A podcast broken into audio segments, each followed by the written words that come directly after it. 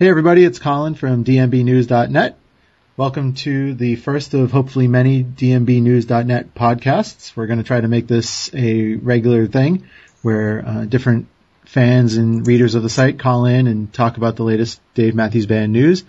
Uh, hopefully we'll also have the occasional interview like the one we had a couple of weeks back with Jeff Coffin.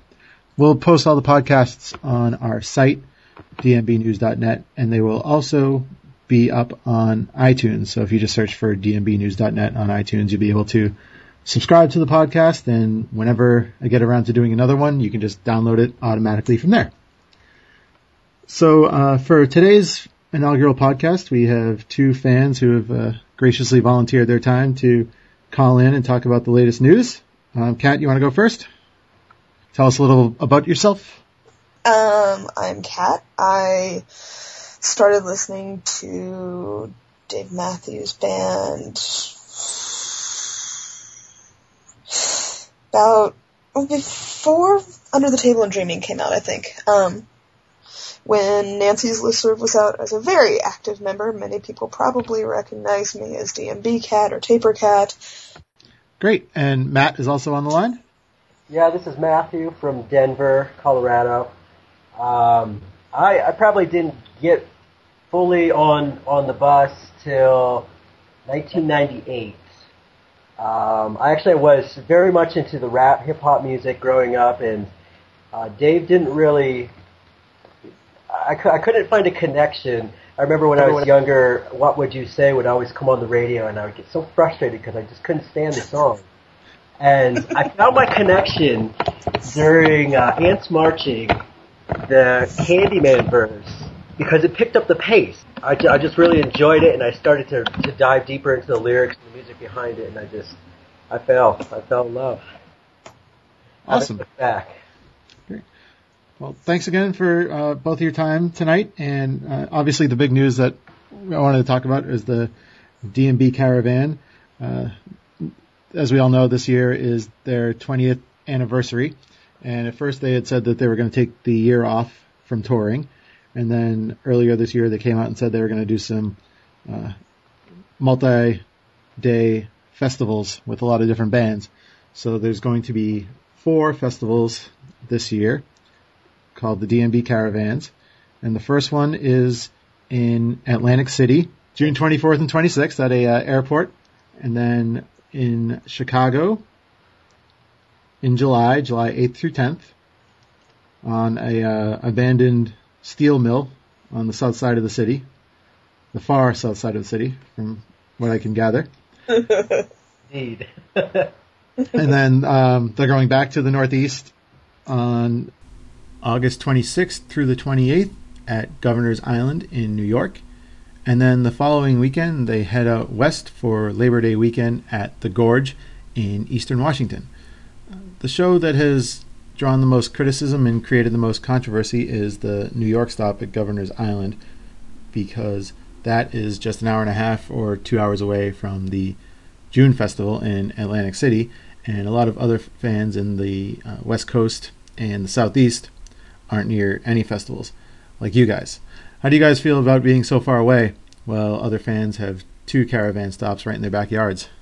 Well, I mean, I live in Kansas, and you know, we don't get many shows out here anyway, so I got fairly used to driving around. I, uh, not Dave Matthews, but in general, you know, I was seeing over 200 concerts a year. I put 65,000 miles on my car in 16 months kind of thing. I was going everywhere just to see music. So, you know, the idea of traveling is not necessarily a bad thing to me, the one date that actually doesn't make sense is Atlantic City. Governor's Island, for where it is, makes a lot more sense than Atlantic City does to me. Like, it, would be nice. I'm kind of surprised they didn't do one in Texas, except for the heat. Or, you know, somewhere in the South, the only thing I think of is A, they didn't think they'd have the polar, B, the heat. You know, I mean, it's not something to shrug off because it's, it's something you have to think about. Right, but they wouldn't necessarily have to have one in the summer if they were going to do it somewhere in the southeast, uh, you know, they could hold off until September or October when it's a lot more cooler and tolerable for for the fans. I know Atlanta was one of the locations that people were hoping for, and some fans wanted to stop in the Colorado area too. Matt, were you one of those people? Yeah, you know, I was really, I, I kind of had my fingers crossed. I felt like Las Vegas in the fall after, after the Gorge show would have been ideal because I've watched two festivals, um, Vegoose in Las Vegas, which was terminated what two, two, three years ago, and we just lost the Mile High Music Fest this year. It's not going to be renewed this summer, and Dave actually headlined uh, two out of the three years for Mile High he was a big influence on on gathering the sponsors to have that event. Um, I, I I think you know what strikes me most is doing New York City and then a week later going out to the Gorge. Um, the Gorge, hands down, deserves to to host this festival. It's been a place where people flock to. It's sort of the mecca for our band, and it's a no-brainer. But uh, I really thought that an October show in Las Vegas, when it cooled off a little bit, would have been more ideal. You can really draw a lot of the Southwest crowd from you know Southern California, Phoenix, Denver, Utah. Um, I, I thought that would have been more ideal than doing two shows within you know a two-hour drive with Atlantic City and New York. Yeah, I agree that having two in the Northeast doesn't make a ton of sense on the surface, but the people behind DMB are very smart businessmen you know, Coran Capshaw has built a whole empire just from managing DMB, and they know they can draw in the Northeast and clearly have reservations about other areas of the country. You know, some fans have been complaining. I go and see this band every year. It's not fair that they're not playing in my part of the country, and I understand their frustration. But at first, the band wasn't going to tour at all this year, and now they've decided to play these four festivals and celebrate their 20th anniversary with the fans. So you can't really fault them for that.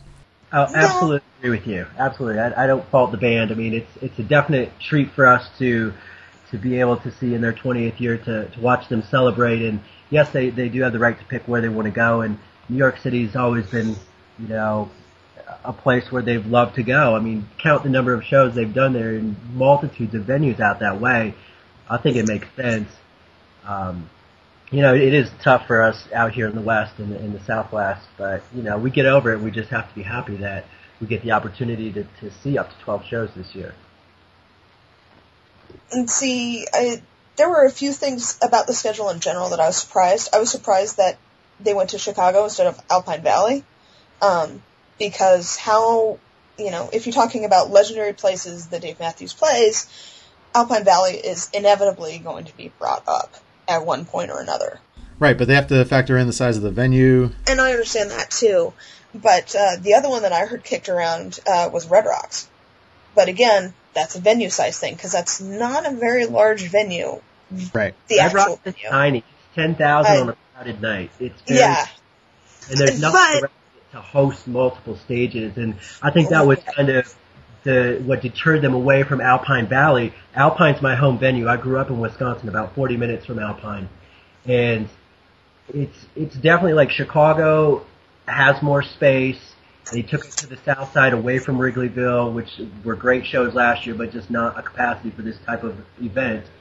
So they were able to find the space in a very close proximity in relation to Alpine. But what I was kind of thrown with that is, and it just all goes back to the gorge being the gorge, is Alpine and the Gorge are similar setups in the fact that they're just kind of out there. Um, you know, but they're gonna they're gonna bring a new style of event to the Gorge with this multi-day, multi-stage type thing. And I don't think Alpine was ready for it. And I think Chicago was the way to go in the end for this event. But yeah, Alpine has a more tradi- more traditional feel to it for for you know stellar venues. And we would have loved to see it here at Red Rocks, but it's just here in in Denver. I mean, Red Rocks. It's just too small. No, I I agree with that too. I've visited out there and I couldn't get over how tiny it was. Are either of you guys going to go to any of the caravans? No, I'm not. I'm I mine is more money.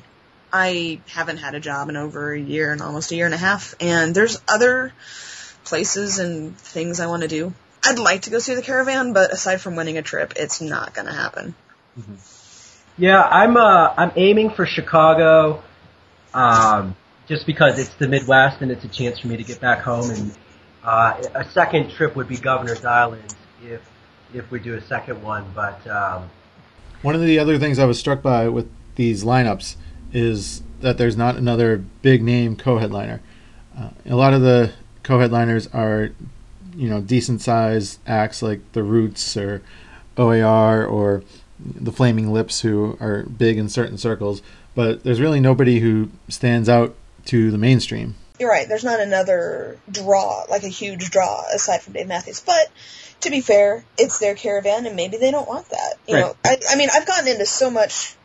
I hesitate to say better because I will catch flack for this from till the day I die. So I will say I have gotten so much more music because of Dave. I mean, I could start naming bands and probably be here all night. Just the amazing music that I've gotten into because of the Dave Matthews Band. That's a better way to say it. Right, they do a great job exposing their fans to other music. Um, I know I've seen opening bands that I never really heard of before and been been really impressed and checked them out further. And I'm sure both of you guys have as well, probably several times. Um, but I was kind of worrying about how the lack of a major co-headliner would affect ticket sales, and it kind of raises the question whether DMB can support these three-day festivals by themselves. You know, clearly they think they can.